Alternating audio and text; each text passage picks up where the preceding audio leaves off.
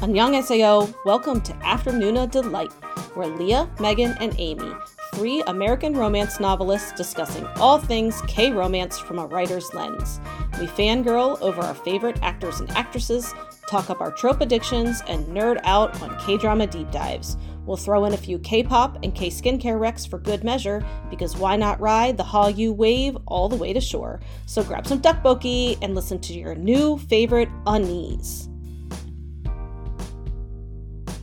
Hey, everybody. Hello. Hi there. Happy recording night. I'm so excited to see you all again. I know. I feel like it's been a while. yeah, it's been Even though it's not. but yeah. No, it's been no, it yeah, it's been a week. Is oh my gosh, I'm like, when did BTS happen? I don't even know when it's last. been a week. I was like, has it only been, been a week? week. It's been a week. Sorry, I'm at the end of the school year. But I feel like, we've all been really busy. Yeah. Like we haven't been able to chat as much as we normally do, like in between. Yeah, so we're catching up. We're catching up. Yeah. So it's like nice to see you guys catch up. How's the fam? Yeah. Okay. So I do want to catch you up on an adventure that I had that I, you know, I know I like messaged you in the Slack about it, but I don't, I just want to have a minute to unpack it and I'd like to share it to the folks listening. So, you know, I, I have been going to a lot of live music lately. You know, I have talked about going to BTS. I've gone to, you know, I've seen quite a lot of live shows. And something that has been really good that I've touched on as well has been getting, you know, my children into seeing some live music. Plus I can kind of hit that, oh, I'm parenting, but I get to go see a show, which is like this awesome new level up that I'm having with my kids getting a little bit older. With that though comes them developing their own tastes and their own interests, which I do support. However, my patience and my credulity was stretched when my son made a case of there was a group coming that he claimed is one of his most favorite musical acts. And they're called the Magic Sword. And the Magic Sword was coming to Berkeley to play in a small bar. They're on tour. And when I looked up the Magic Sword just to kind of see what it was all about, it's essentially a group that's embedded in deep lore that has got like a fantasy element to it. And they've got names like the Keeper, the Seeker. They have like characters they play. They only play instrumental rock. And it all kind of hinges on busting out at different points in the set a gigantic, huge, like eight foot broadsword that glows in the dark. oh my And I was like, and they wear hoods, they cover their faces, and then they have like laser eyes. And I was like, okay. And so I kind of like didn't act on it. And my son was like, are you, are, you, are we getting the tickets? Are we getting the tickets? And I was like, oh, I forgot. I forgot. And finally I was like, okay, I'm being kind of an asshole. Let's do this. So I took him. And on the way there, I was thinking, I don't know what I'm getting into. And then I realized, listen to me being a judgy bitch after just doing a whole podcast on BTS, you know, recently and like how people are judgy about K-pop and whatever. I was like, you know what? Just go in with an open mind. And I showed up and a lady walked past me with two swords on her back that she was, she then pulled out and they glowed. And then I saw all these other people pulling out their glowing swords. And then my son was like, I'm going to buy a glowing sword at the merch table. And so I was surrounded by glowing swords. And I was like, you know what? This is like a K-pop concert. It's just instead of Yeah. like light sticks or whatever, they all have glowing swords. Instead of the army bomb. Yeah, instead of an army it's a bomb, glow- it's a Yeah. glowing, you know, sword. And the crowd was everything from kind of like computer science, you know, you Cal student types to probably like a dungeon master from like a local group to some fetish wear. I mean, it really ran the gamut.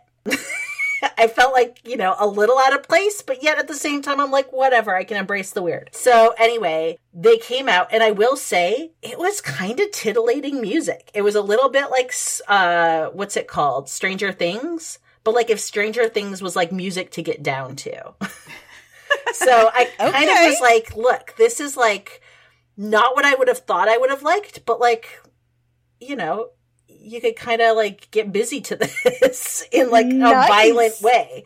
And then Yeah, like in a- the guys all like they had like pretty good arms. You couldn't see much because they're in their cloaks and their masks. But you know, like when he whipped out his sword and like brandished it, I was like, I don't know if that's for me. But then he like played the keyboard like he was like you know, Mozart on ecstasy. And like that I was kind of into. So anyway, I had a bonding experience with my son, glowing swords and, you know, glimpses of bicep that I'm never going to say no to. And I learned a thing or two about, you know what? Just again, always remember never to judge. Always to just remember, even if I ended up yucking that yum, which I didn't, I actually kind of yummed the yum. I would go see them again. It was just a good reminder to like keep an open mind. I have to say, I mean, there's something for everyone. And I think I, that's what I love the most. Like, I'm really happy for these people who have felt like they found their place with these, like, swordsman rockers. That's you know? right. They're having they're living their best life. And you know, Yeah. one of my friends who like lives up in Seattle, she was telling me recently she took her child to a monster truck show. Look, I definitely know I don't have an interest in monster trucks. Like, you know, I mean, maybe look, maybe I could, but I really don't think I do. However, she said when she went there, there were people there were men weeping from delight in watching the monster trucks. And that I am into. I'm like, you know what? If there's something where somebody's like in their feels watching this monster truck to where it's moved them to tears, like good for them. Yeah. I mean, they found their joy. Yeah, they did. And that's a powerful act of, you know, rebellion and just, you know, it's so life affirming. So just like They're called, be weird. they're called Master of the Sword. no, they're called the magic oh, sword. Oh, the magic The sword. magic Let me just check if it is there's a the. It's Okay. the Or magic just magic sword. It could just be magic sword. I guess there is no the. So it is Okay, so it's magic sword. Yeah, there it is. It's magic sword. And how I feel like it's it's giving me medieval times. a little bit, yeah, they're an electronic trio from Boise, Idaho. They're from Idaho. I know, Oh my which God, makes it even so better. precious. And- I know. Where my son found them was they were on the soundtrack for Thor Ragnarok. Oh. Well, Oh, well, that makes yeah, sense. and also that's pretty Like- good. yeah, that's really good. they are successful. Yes, I mean to a point. Yes.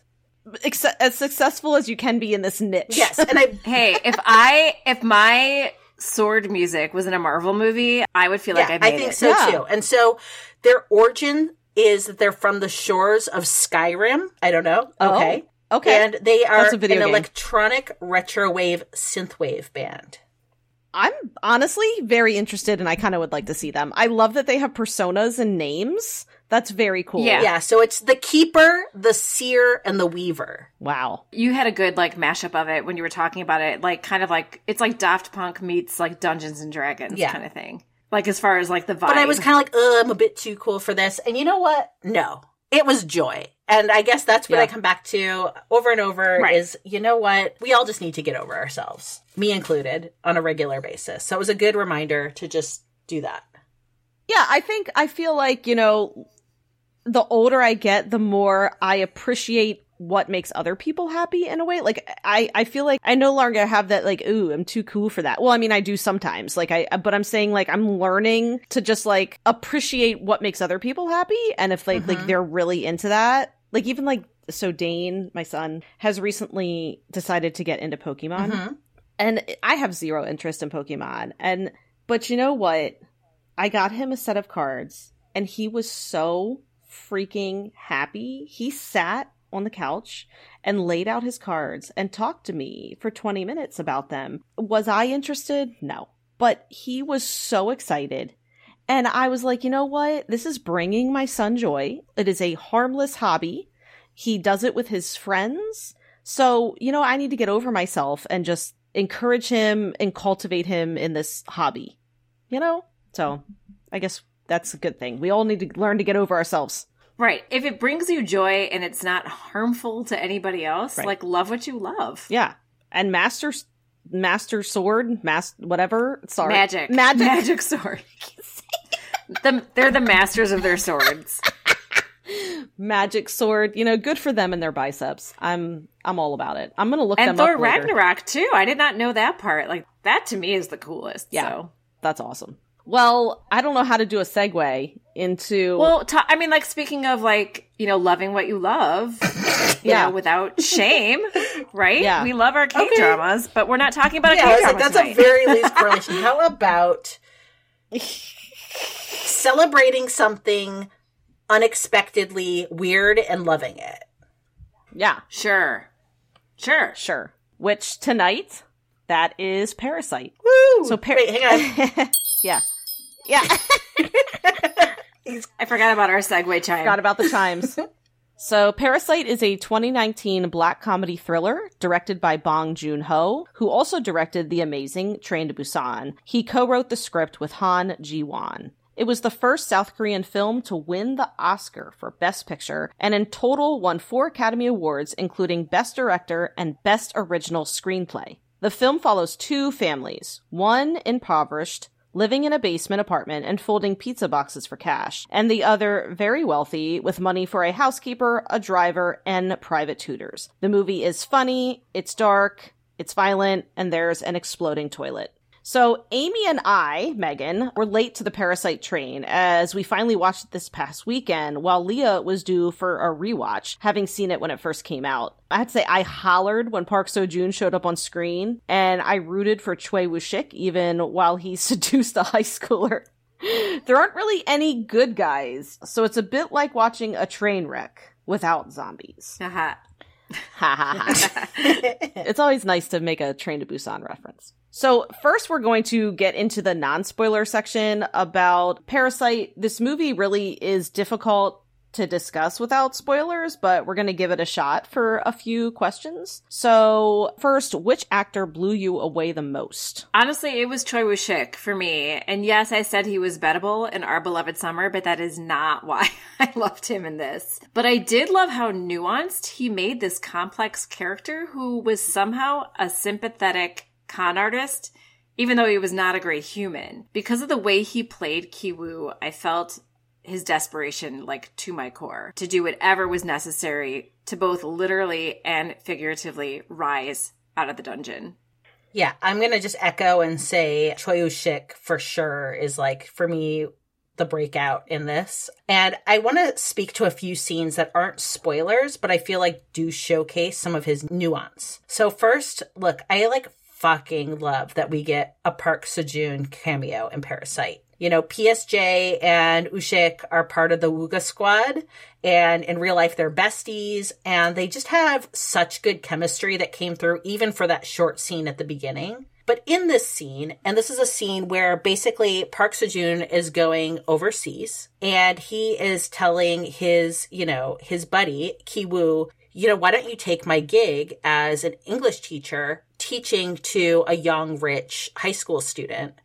I want to get with this student when I get back. And I don't want any of these like university guys who are in with a chance to like get in on my territory. But basically, he's like, you, Kiwoo, who like are kind of just like a life loser. He doesn't say that, but I mean, like, that's essentially what's like unspokenly applied. Like, you're to be cool and you're not to obviously like hook up with like the tutor. So I like, I feel safe letting her like go with you while I'm like overseas. So in this, I think you can see so much from Woo Shik's face during the conversation that he is naturally just so smart and I think that, you know, he has so much untapped potential, but he can't afford to go to university. He is trapped by his circumstances. And so in this little interaction, I feel like we get everything from his hunger to advance in society to his acceptance of poverty as his lot in life to the fact he's got some like quiet rage and jealousy to the fact that he's actually still kind of a pretty good guy all in just a few little facial expressions. I don't know why I love this scene so much, but like it's probably the scene I think about the most when it comes to Parasite. I actually saw this a couple of years ago, whereas like both of you just watched this. I don't know why this one sticks out in my head so much.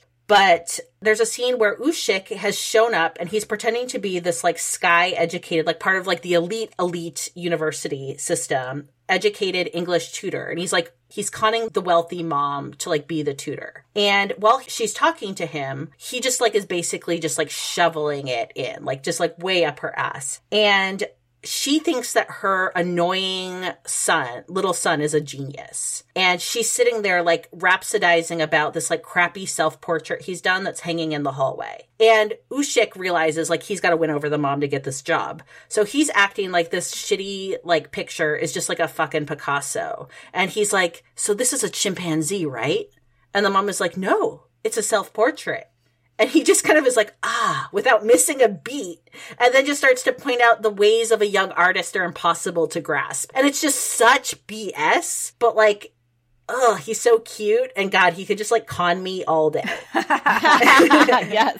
And this is like a little bit of a non sequitur, but I want to touch on it because I thought about it in watching this film last night. Was, you know, I've also mentioned how I love the Korean hip hop group Epic High. And the leader of Epic High is Daniel Lee or Tablo. And about a decade ago, he was embroiled in this giant scandal. And I just finished listening to a podcast about it that was done by iHeartRadio and Vice, and it's called Authentic. And honestly, it's excellent. Like, even if you're not a fan of Epic High, like, I really recommend listening to Authentic because the gist of the scandal was that, you know, we all are aware now of like scandals that can happen, like driven by Korean netizens. And in this case, it was a scandal that was Tablo has pretended to attend Stanford and receive a bachelor's and a master's degree. So Daniel Lee actually went to Stanford. Full stop. He got a bachelor's and he got a master's. But people didn't believe that he really did. And it tapped into this idea that there's actually a real problem with document fraud in South Korea. And as a result, there's like this kind of like societal rage that happens between haves and have nots. And in this jostling to like get ahead, sometimes people are pretending that they've gained credentials, particularly overseas to get a leg up. And we see this in Parasite when, you know, the sister who goes by Jessica, like claims to be from Illinois State University. And, you know, she's the one who's probably the best in the whole family at being a con because she's just like a stone cold badass bitch. And I think about also like, you know, so she forges all her degrees. She forges you know, everybody's credentials. And then, you know, on top of that, you know, as she gets in and she's like, you know, the art, she's pretending to be the art therapist to work with the quote unquote gifted son. She's the one who then realizes like the next piece in the puzzle where she can get the rich family's driver fired to get her dad a job and literally ends up like sliding her panties off in the back of a Benz to leave behind evidence that's going to make the driver look like he's like a shady sex fiend. And, you know, I felt like, yeah, that was just like an interesting little thing of like, you know, touching on some of the forgery and like what was happening there and just kind of how that can fit into like the greater play. But yeah, I really respected her weird little character and she's fucked up, but like in fiction, as a fictional character, I respect her. Yeah. She was, she was super smart. Like, she, Yeah. I mean, the fact that, you know, when, yeah, I don't want to, I don't want to give too much away, but like, as the art therapist, like the way that she pulls off all of the bullshit that she feeds them, it, like without even batting an eye, it was, yeah, it was pretty bananas. But like, Yeah. She's like, I Googled it. Yeah. I just Googled it. And it was her like, confidence. She basically Yes. would be like, I must be alone for my whatever. And they were all like, okay, clearly you know what you're doing. yeah. Yeah, I mean, Ch- Choi Woo Shik stood out for me, obviously. I think I like messaged you guys in Slack and I was like, what the hell? Like, uh, between like this and Train to Busan, like, why is he doing like bland characters like Our Beloved Summer? No offense to Our Beloved Summer, but I just mean that was no, I thought he was great as Choi he was great in it, but like to me, like the depth of emotion he showed in Parasite in like a two and a half hour movie was like insane compared to Right. um, well, I mean, yeah, even, Our Beloved even Summer. in Train to Busan, he had a lot more to work In with. Train to Busan, remember he like stole this thing from out of everyone in Train to Busan. Oh, yeah, he was awesome in that. So- I just love him. He was fantastic. But since you guys both mentioned Choi Woo Shik, I'm actually going to go with Kong Ho Song, who plays the father, Kitek. Mm-hmm. I just, oh boy, like the wide range of emotions he shows in this as like the struggling patriarch to this family are fascinating. And, you know, I don't want to get too much into it. We'll mention this later, but like the tension, like simmering below his skin for two hours that would eventually lead to a homicidal boil was just so skillfully done. He had to act a lot with his face Mm-hmm. and not dialogue because again, he's like posing as this driver. So you have to watch carefully to his facial expressions to see how each kind of indignity is like piled on him until he like blows his stack. So it was just, I, I, it was so good. So, So good. good. So, Butter Voice, as we call him on the pod, also known as Lee Sun Kyun, do we prefer him as a sad sack in my. He's so mean. I, I a sad sack in my mister. Fighting free- words. I know. A free spirit cousin in Coffee Prince or a smarmy rich guy with a sensitive nose. More on that later. So I'm not done with my Mister yet, but I think I it's still safe for me to say that my favorite character of his that I've seen so far is Choi Han Sung from Coffee Prince, where we first dubbed him as Butter Voice. I just like that was one of my favorite parts of Coffee Prince was his storyline and his friendship with the heroine. So I really, really loved him in that. But his look and his vibe in Parasite was pretty hot. Even though nobody should be considered hot in this movie because right. everybody's terrible. I know. But I'm sorry, like as soon as he came on the screen, I was like, oh man, like seeing him with like a, you know, 21st century haircut and not his, you know, his 80s hair, even his 80s hair is fine in Coffee Prince, but like seeing him as this, like, just basically like a hole rich guy, mm-hmm. I don't know, it did something for me. I just think, how can you make me choose? I mean, I do like his, I'm going to use sad sack because you're using it. Sad sack, but gentle self in my mister. I actually don't even mean sad sack in, in like a mean way. No, I know, but like. He's pitiful. He says he's pitiful. Well, so. And so I am excited to unpack that one later. I'm not finished right. with it yet, but I do dig it. Yeah. And I look, I loved him as the hipster arty cousin and coffee prince with commitment issues. but like, it's true that he is hot as this like titan of right? capitalism and parasite. And this role is his least appealing character, I would say. Exactly. But it's his finest in terms of just being straight up daddy eye candy. because like wow wow wee wow, his character is such a giant douche in this movie. Like first, speaking of his strong sense of smell, Remember how he sniffed Jessica's like panties in the yes. car? Yes. Like so gross. Yep. And then like later he just is all outraged with his wife, like imagining like how dare a working class driver get thrills off of dripping his semen where his boss sits. I was like, uh, who is the pervert, sir? Like you've really unpacked this down to like a gross level. And then like there's this other really like subtle moment that he does where, you know, the like the poor father, like our main character is the driver at this point, and he asks him if he loves his wife. And Yi Sun Kyun has this like laugh that's kind of chilling. And he's like, you know, of course I love her. He's like, like, that's what we'll call it. He's like, he's sure, like, yeah, I love we'll her. That's what it, we'll call it. We'll, we'll call it love. And like, that gave me goosebumps because honestly, like, his wife is the worst but I pity her even as I have contempt for her. Yeah, I mean, I don't, I don't think his wife was working with a full deck.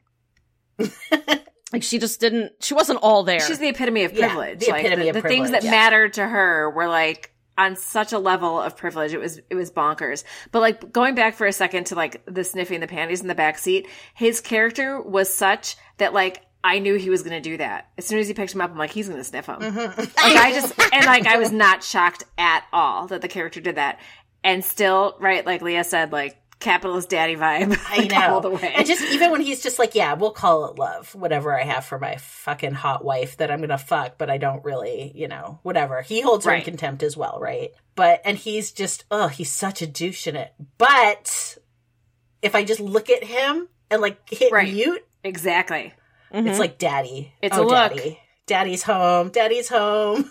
Yeah, this I was really honestly conflicted about how I felt about him because look, he didn't do it for me in Coffee Prince at all. I just I didn't like his clothes. I didn't like his haircut. Shame on you. I don't know. Just shame on you. I know, I know. And then, I mean, I guess I like slightly softened to him in my Mister, but it's just that's just not the type of character I'm like gonna warm to. Which I didn't warm to him in Parasite, but there was just something about him. He came on the screen, and I was and same. I was like, okay, I mean, daddy. he's fucking hot, is what and, he does. yeah, I mean, him playing this like rich snob like had me by the throat, and I was really captivated by his voice and his character. And you're right, it was the way he delivered some of his dialogue that was just perfection. Like, like again, that that quote about his wife, where he's like, "Sure, right? We can call it love," yeah. and like that. Oh Everything, oh I, you know what I think I'll say as far as like the entire cast, everybody's performance is understated in like a super artistic perfectionist in a way you know if that makes mm-hmm. sense like it's not big yeah it's not big on the screen yet it's so much right like it's just the characters are so ingrained in these people that they don't have to be big about it it's just mm-hmm. there I do think that's sort of interesting, and there there really is a difference between. Well, I mean, it's probably the same with with Western TV too, but because sometimes in K dramas we do have kind of like over the top acting Right. on purpose, like especially with like the rom coms and stuff. And then you have a movie like Parasite, and I would also say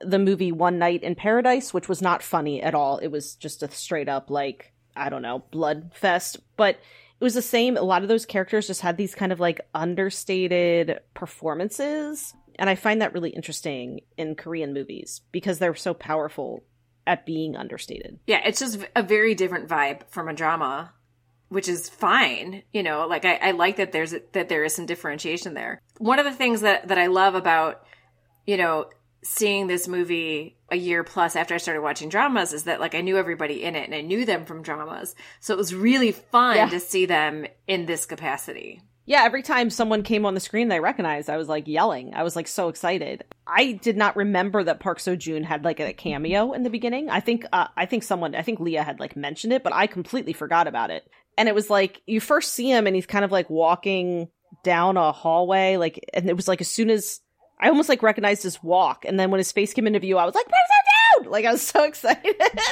to see him and plus you know all the other characters that that were familiar. So, are there any drama or movie comps for Parasite? So I just finished watching the first season of Pachinko because I read it and I, I read that they are hoping to make it four seasons, which I hope it like gets picked up for more because it's totally not done. Like it's only like barely covered a chunk of the book. And while I maintain that this is, we've said it before, this is not a K drama, but a mini series about Korea. Um, it's a great comp as far as a story about what the oppressed will do when pushed to the limit when trying to rise up. I thought season one was really well done, but I will warn that if it's the darkly comic you want, you will not laugh ever in Pachinko. But it's a fabulous portrayal of the desperation of poverty and oppression and how differently everybody in this amazing ensemble of characters, how differently they react to their sort of assigned stations in life and whether or not they sort of accept that or try to change it and you know what what that says of their character in the way that they try to change it because there's some people that are extremely noble as far as their situations in life and there are some people who will you know bite push claw you know to get where they need to go but you can see why which i think is really important especially since it's based on you know history And I think for me, you know, Parasite, it, and we can touch on this, you know, at some point, maybe right now is a good time too. Parasite's not a horror. And sometimes it kind of gets like marketed as a horror. I mean, not a, not a ton, but it does come up. And I think it's, it's a mistake, but I'm going to comp it to a horror. and that's Strangers from Hell. And the reason I'm comping it to the K drama Strangers from Hell is because I feel like both do an interesting and creative job of exploring economic haves and have nots, problems wrought by capitalism, the social inequity that is, you know, plaguing South Korea and, you know, so many parts of the world. But, you know, this is like, you know, South Korea reflecting on its own, you know, its own struggles and inequities. And so I feel like while Parasite doesn't have like overt cannibalism. And, you know, that we know of. there could be that we know of. And you know there may be killing but it's not like killing for, for meat. the pleasure. The, it's not it's not killing for meat and the pleasure. Yeah i feel like it's just like those economic like just that economic pressure and the story being told from the point of view primarily of the folks who are disadvantaged. Yeah, I mean, I would agree with that. So Lee Jung Eun is in Strangers from Hell, and in a way, she plays kind of like the mother to a little unruly band of serial killers. In a way, she's she's so, the head meat marinator yeah, she is so creepy. i know in Strangers from Hell, like creep to the oh max. so bad because she just kind of like has this like eerie smile with her like red lipstick. Oh my and god. her juma So- her juma perm yeah, and so as soon as I saw her in Parasite, I was like, oh god, oh god, because it's like I can't.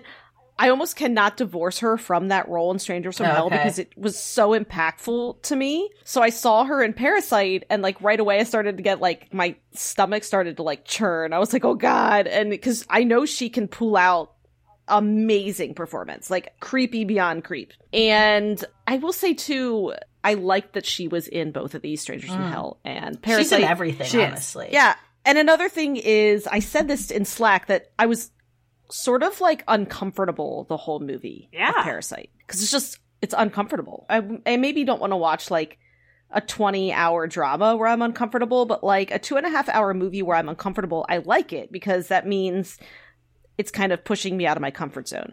And I would say Strangers from Hell gave me a similar feeling. I felt uncomfortable kind of the whole time I was watching it. For all eight episodes. So, yeah, like all eight episodes. So like if that's kind of your vibe and you do like being kind of like pushed out of your comfort zone, then I would consider that a comp, mm-hmm. if that makes sense. And because I did not see Strangers from Hell, I know her best from When the Camellia Blooms. Mm-hmm. I mean, I loved her in that, right? And so when she came, and, and I knew she had like a big role in this, but they do kind of give you a fake out that she doesn't have a big role in this. And when her character does come back, she brings the creep factor and she brings it good. Mm-hmm.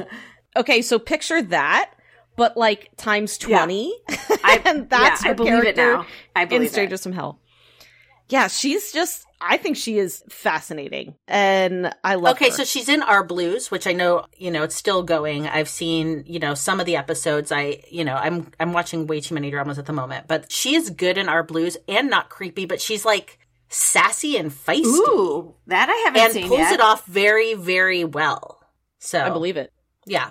But like, yeah, sassy, feisty, kind of like girl boss energy. I like it. All right, so we are at our favorite part of every episode, and that is our K pop rec of the week. And we're going to go with Megan this week. And Megan, what do you got for us? So, iKON has a comeback, and I sent this video and song to both Leah and Amy right when they had the comeback, I think last week. So, the song is called But You. And I dig it so much. It kind of has like 80s synth vibes, maybe a little bit like The Weeknd. I think their voices sound so fantastic. I think each member really got a chance to shine in this song. Overall, the song makes me really happy. It's like kind of fun, almost a little like love nostalgia. It's just, it's great. And I'm really happy for them because I think it's doing really well. So, again, the group is iKON and the song is called But You. It was super fun. Like, I loved it. I said it gave me like a-ha vibes, like take on me. Like, that's yeah. what it felt like to me. And I love that. Yeah, there's this part where they're like, I need you, baby. And like, I, it's in my head non-stop like it's like it's this the song turned into an earworm for me completely and I just love it. I, anyway, I just think it's really great. And I got to introduce another compact king, or I say short king, to Leah. There's a member named Jinhwan who is like five five, and he's a short, feisty guy, and I love him a lot. So anyway, check it out. If you enjoy our podcast, you have our patrons to thank at least in part. Afternoona Delight Patreon allows us to keep creating content for y'all to enjoy. Thank you so much to everyone who is supporting us there. And not to brag, but our Patreon community is pretty awesome. And you can join at a tier that feels good to you. Gain access to fun perks like K drama posts, monthly Patreon only bonus podcasts, and even a live K drama support group on Zoom. Because we know firsthand what it's like to have no one to talk to about those crazy plot twists, amazing characters, and all those feelings. And look, no one should have to walk that walk alone. So learn more by visiting afternoonadelight.com. That's www.afternoonadelight.com. And hey, while you're on the website, you can check out Afternoona Delight podcast merch, find links to book recommendations, bop along to our K-pop Recs, glow up your skin with K merch Recs, find all of our social media and a link to our email so you can send us recommendations or feedback. And hey, while you're at it, why don't you pop over to Spotify or Apple Podcasts and leave us a five star review? It really helps with our discoverability. 감 Okay, so we are going to get into spoilers now, which I hope we didn't, if you haven't watched it, I hope we didn't spoil it too much already. It's just, I think would be good to go in dark. That's kind of how I went into it, and I'm really glad that I didn't know like anything about it. I had no idea there was going to be, you know, like murder, actually. Oh, I did. I did. I did. So basically, if you haven't watched it yet, why don't you go check it out and then you can tune back in and listen to us chat about it. But we're going to get right into it now. So a little bit more of a detailed rundown of Parasite. A poor family who lives in an apartment basement scheme to infiltrate a wealthy family's home by posing as unrelated skilled employees. The son, played by Choi Woo Shik, is hired as an English tutor. The daughter, played by Park So Dam, is hired as an art therapist. The father, Kang Ho Song, as a driver, and the mother, Jang Hae Jin, as the housekeeper. They, you know, really are not the nicest people as they plot and lie to get the former employees fired. But it all goes wrong when they learn that the former housekeeper, played by Lee Jung Eun, as we mentioned earlier, unbeknownst to the homeowners, keeps her husband in a secret apartment basement. The battle over the basement results in four deaths and a Oh, whole lot of carnage. the battle over the basement. They should just named it that.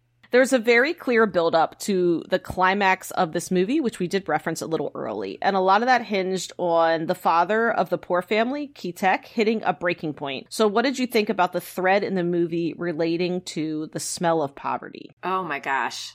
This was so powerful. But again, like I'm going to say like really understated the way that they built it up. It was so impressive. It starts out as something super subtle that when the smell is first mentioned by the parks, Kitek and his family are seen at home later, like laughing about it, saying that Chung Suk, his wife, has to start washing all their clothes in different detergent so that they smell differently because, you know, it's the, the son and the park family who's like, she smells like him and they all smell like each other. You know, that he's kind of pointing it out. And they brush it off as like, oh, we all smell the same because we live together. But every time it comes up after that, with both Mr. and Mrs. Park having strong reactions to Kitek's smell while he's driving them, like on separate occasions, you see it chipping away at his emotional resolve. And then when Mr. Park has to cover his nose at the end when he gets close to the housekeeper's husband's dead body, part of the carnage, because he smells of poverty too. That is, that's it. Like that's the straw that broke the camel's back. Kitek loses it because that's really like the confirmation where he realizes, oh, like we smell, that's what you're saying is we smell like poverty. Like it all kind of like sinks in that that is what the smell is because he knows that the other guy is just like him. And I mean, it's like a weird thing to say that I understand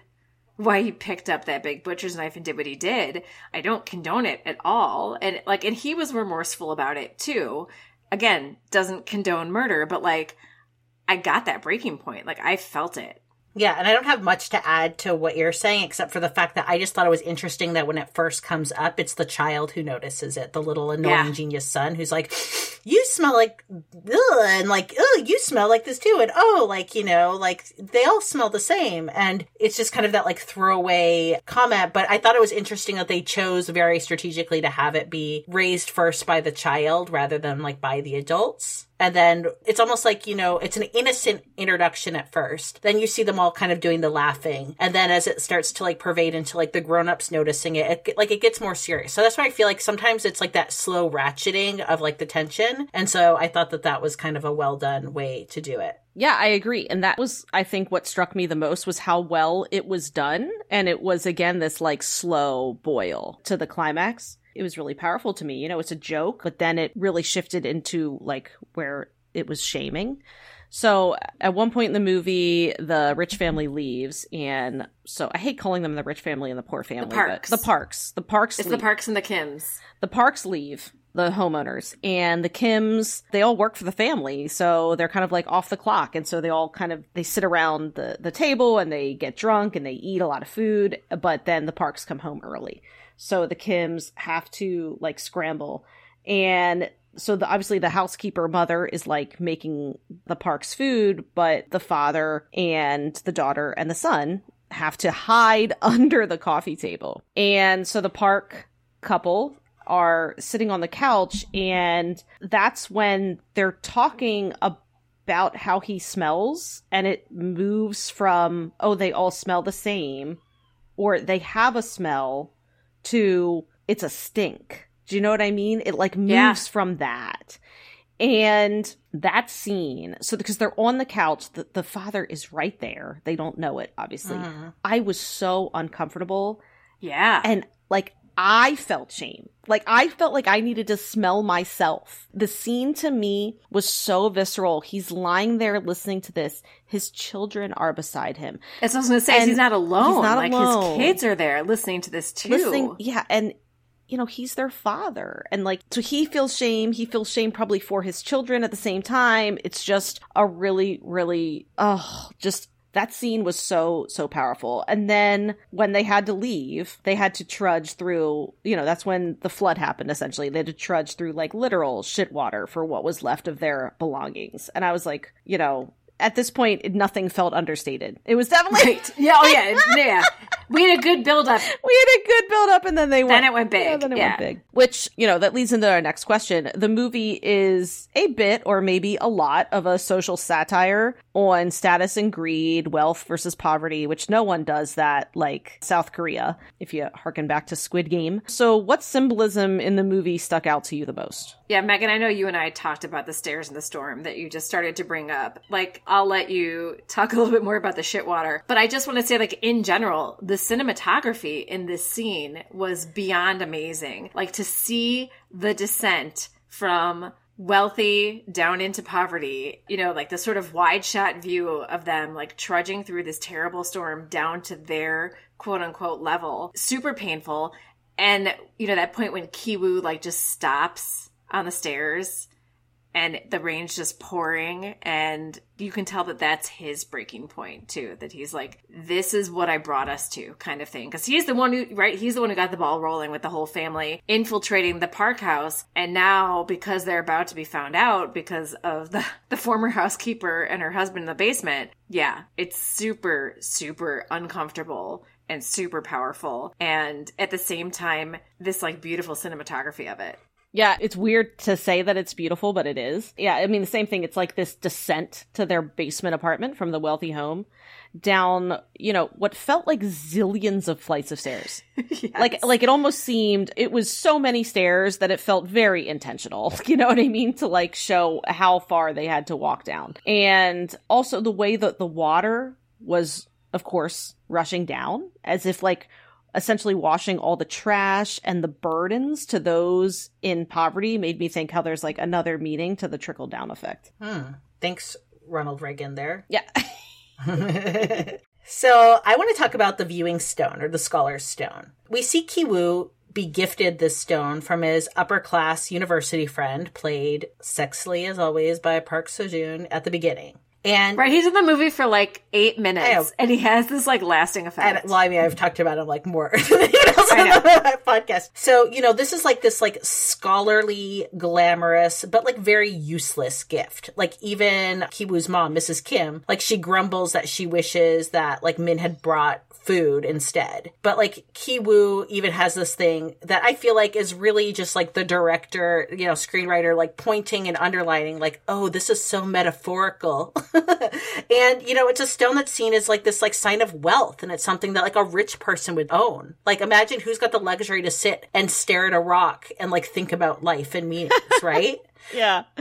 like it's very like to me intentional that this rock is gifted at the beginning and it kind of is like the first part of the show is like them then beginning to like rise up then we see during the flood the rock somehow you know rocks aren't meant you know rocks are meant to be Float. part of like yeah nature so it rises from the depths of the shit water to Kiwoo. and it's like this like very cruel reminder. And later it's used to bash his head in. So again, just to like quote for like Kiwoo, like, oh, this is so metaphorical. I feel like that rock really does. And then beyond that, we kind of see at the end, you know, Kiwoo, ha- like we realize that like Mr. Kim has been like spending his days after like committing murder on the run. Now he's like the man in the basement, basement, like hiding. And we can see that Kiwoo has this like fantasy where he is going to like rise up in his station. Still, he is going to be able to buy this house, and his father is going to be able to get out of that basement and like walk upstairs and like stand in the sunshine, right? And he has this like little vision of them like doing just that and like being at the park house, and it's now their house and they're embracing. But reality is, is that he like gets back to the half basement, like literal shithole, and like that's his reality. And so I feel like in the end too, like beyond just like the rock existing as this like stone of privilege, it's also got this like Sisyphean vibe to it of, mm, you know, mm-hmm. just kind of like this is like the boulder he's going to keep pushing and eventually it's going to crush him. I didn't think about Sisyphus. That's good. That's a wait, Sisy wait. Sisyphus. Sisyphus. Sisyphus. Sisyphus. Sisyphus Sisyphus sounds so cute. oh, Sisyphus. Sisyphus. It's Sisyphus, right? Am I Sis- saying Sisyphus. Sisyphus. I didn't think about Sisyphus. That's a that's a really good comparison. Yeah, it is. I You're can't- allowed to say. Sisyphus, I'm not though, allowed to Megan. say it. I cannot It's like me with say it. Palanquin. I like cannot. Sisyphus. Sisyphus, cute little Sisyphus, little rolling his rock up the hill Aw, forever cursed. forever and ever. Ooh, it's by so the cute. gods, just like Kiwoo. And it makes me sad because Kiwoo is so cute and he's so mm. smart. And in the end, he's got like a dead sister, a dad in a hole, his Basement life dad. in a hole. Yeah, and he, so dad's And brain real- damage. Yeah, brain like- damage. Brain damage. You can't stop laughing. Oh man. Oh, Okay, so did your sympathies shift between characters during this movie, and what's one time you really wanted to give one of them a hug? I mean, the storm really got to me, particularly when they were all like on their bedrolls in like the gymnasium shelter. And Kiwoo apologizes to his father for everything going so wrong while he's snuggling with the rock, by the way. Mm-hmm. And that, along with the letter he writes his dad at the end, like what Leo was just saying about him going to college and being successful so he can buy the house where his dad is hiding, so he can finally come up out of the basement. Again, more great symbolism. Like that really got me. And I thought he really did find success and buy the house. And then the scene cuts from successful Kiwoo. Like I was like, really? It's gonna like I was surprised. like it's gonna end on this like really uplifting note that like they win. Yeah. you know, like the sister might be dead, but they win. So it cuts from this scene of the, you know, college educated, successful Kiwoo hugging his father to the still in the basement apartment Kiwoo finishing the letter and saying, that's what I'll do someday. Like my heart broke for him and the family. Mm-hmm. Yes, Kitek was a murderer, like I said before, and I don't condone that. But I got what broke him in that sort of fateful moment. Like his daughter was stabbed and bled out, and then pile on Mr. Park covering his nose. Like that was fucking rough, and I got it. Mm-hmm. I felt it. And like while his daughter's bleeding out, Mr. Park is like, driver. yeah, driver, give me the keys. yeah. Right. Oh yeah, give me the keys so I can get the fuck out of here while mm-hmm. all hell's breaking loose. Mm-hmm. Okay, so I just wanted to mention that they literally, like the Kim family literally shaves peaches because the housekeeper has this like peach allergy. And so when they decide that they've got to get rid of her, they like sprinkle the peach fuzzies on her and like make it seem like she has tuberculosis. And so, you know, like Kiwoo and his sister were smart, resourceful kids. And I feel like they should be like saving the country, not just displacing other members of the working class and serving the rich who are intellectually beneath them. So, like, I felt like, you know, in some cases it was like, God, this is horrible, but also like, what a case for supporting anything that leads to social mobility. because like yeah give them like you know the like put them into you know ambassador positions. Don't have them like you know trying to like take out the the housekeeper with the husband hiding in the even deeper basement. I was gonna say it goes to show you that like the college like I'm all for like if you want to go get a college degree and you can, you have the means, go for it, get a college degree. But that piece of paper, that diploma doesn't guarantee that you are a smart, resourceful person, right? It's your actions that do. And that's exactly what Kiwoo and his sister were, is they were brilliant people.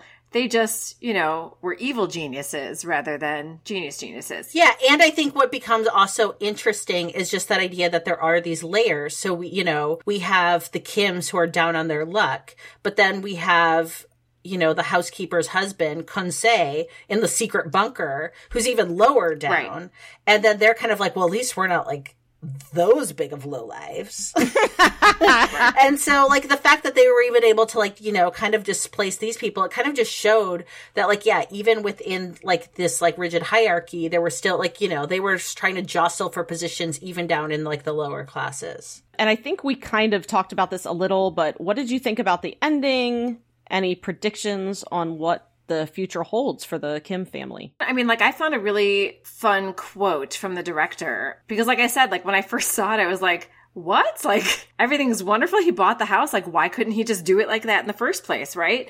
And I think that that is the point of it, right? Like, like to hope like that is foolish. And I found an article, it was actually an article in Esquire that quoted the director Bong Joon Ho from something that he said in Vulture, which I should have probably just looked for the Vulture article, but it was late last night.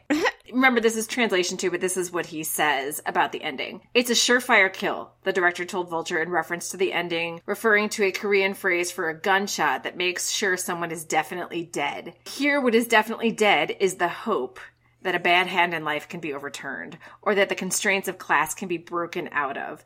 This hope can both sustain and torture us, but Junho exposes it as a lie. He continues, maybe if the movie ended where they hug and fades out and the audience can imagine, oh, it's possible to buy that house. But the camera goes down to that half basement, he says. It's quite cruel and sad, but I thought it was being real and honest with the audience. You know, and I know, we all know that this kid isn't going to be able to buy that house. I just felt that frankness was right for the film, even though it's sad. Oh, man, that's such a good quote. Thank you for finding that. Right? Like, let him say it. I mean, like, I couldn't have said it any better, Yeah. you know? Absolutely. And I think that's like, again, like the false promise that we like wrestle with in, you know, a capitalistic society. And look, I'm not going to like sit here and be, you know, I know other structures, you know, have problems and I'm not going to like, you know, defend communism today or anything like that. But, you know, I'm going to critique capitalism in the sense that like there is this false narrative and promise that gets put out there that's like look at these people who've made it. Because you can always show somebody who's made it. There is always somebody who does end up buying the house.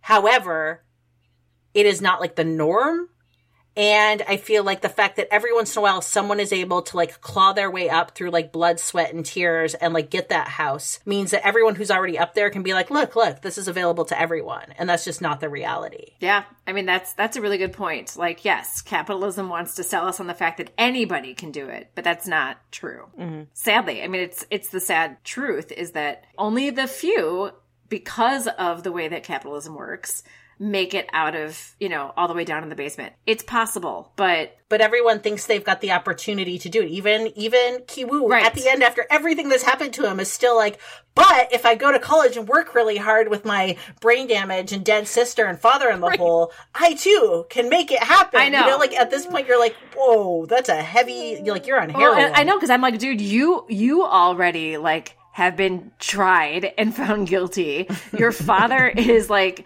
a fugitive. It's not happening, you know. Right. The fact that mm-hmm. that hope remains, I think, like he says, it's like a, a blessing and a curse. If we just say, you know, screw it, and there is no hope, then what are we trying for? But is it?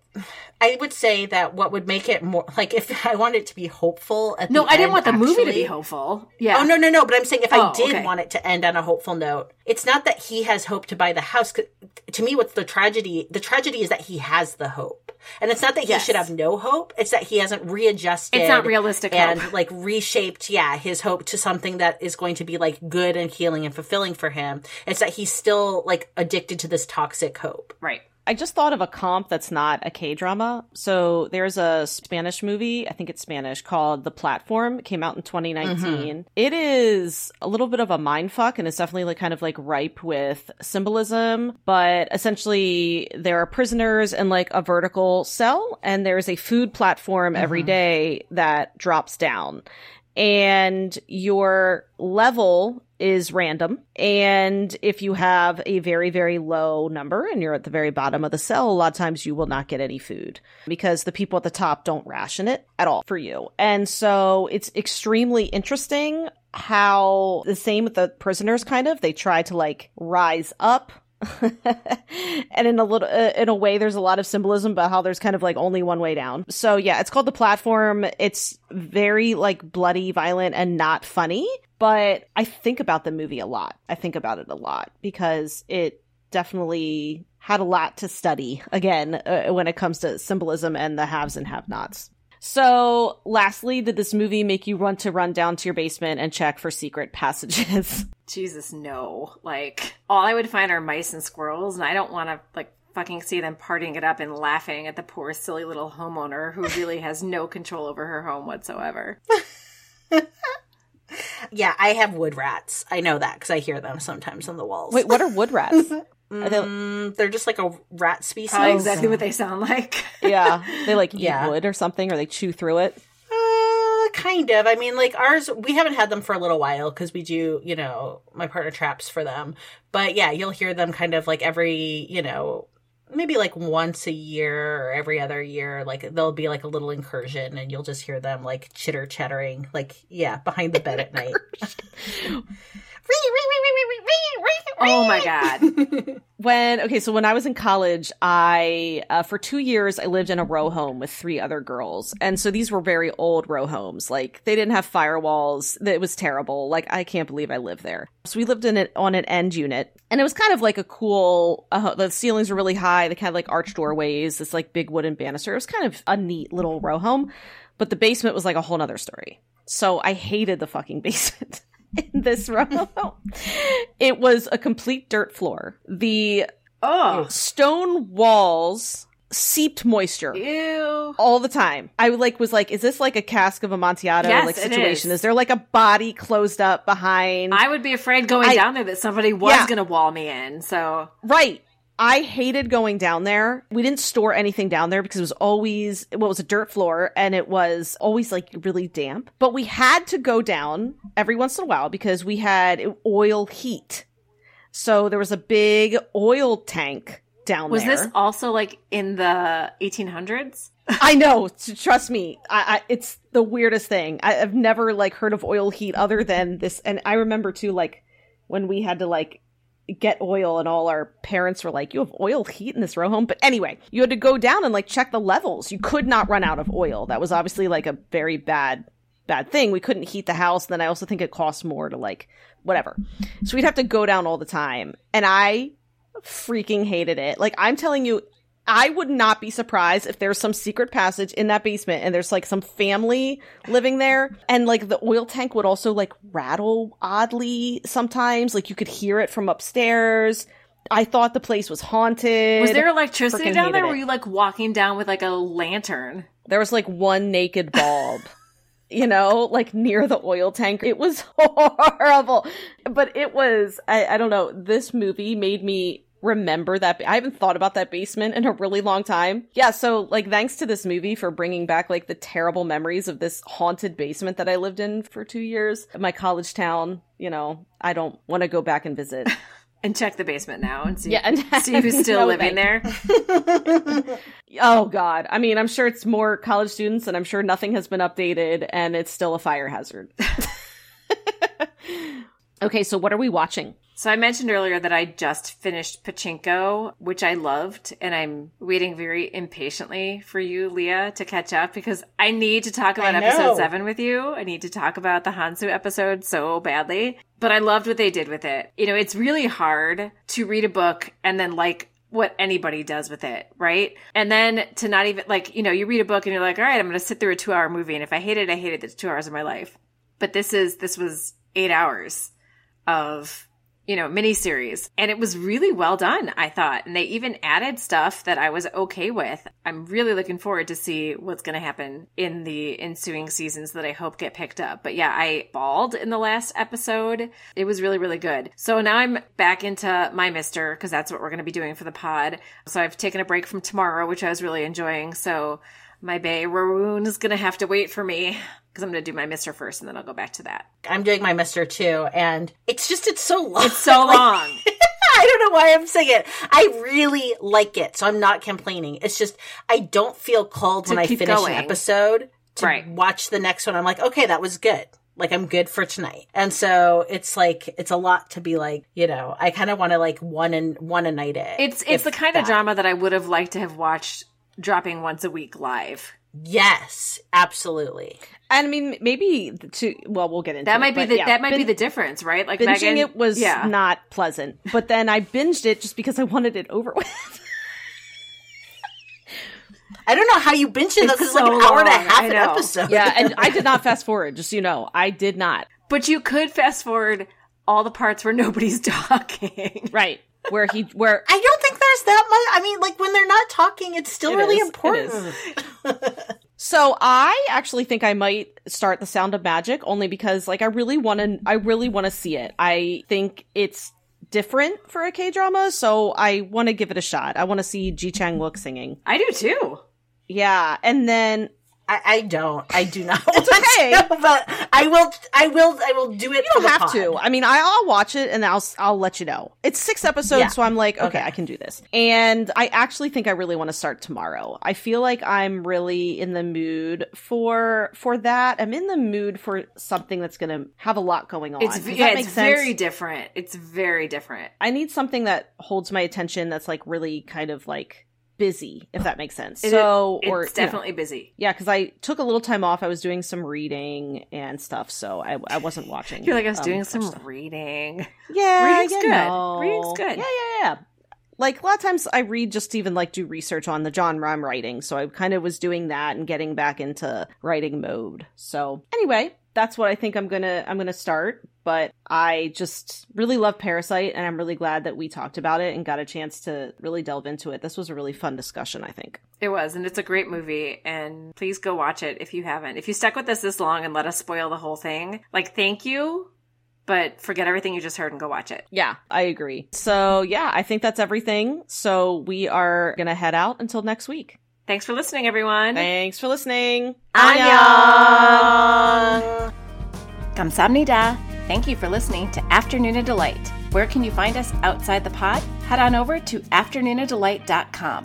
That's A F T E R N O O N A D E L I G H T You'll find links to all our social media, our book recs, K-pop and K-skincare recs, and if you want even more Afternoona Delight, because really who doesn't, you can join our Patreon where you can choose the patron level that's right for you.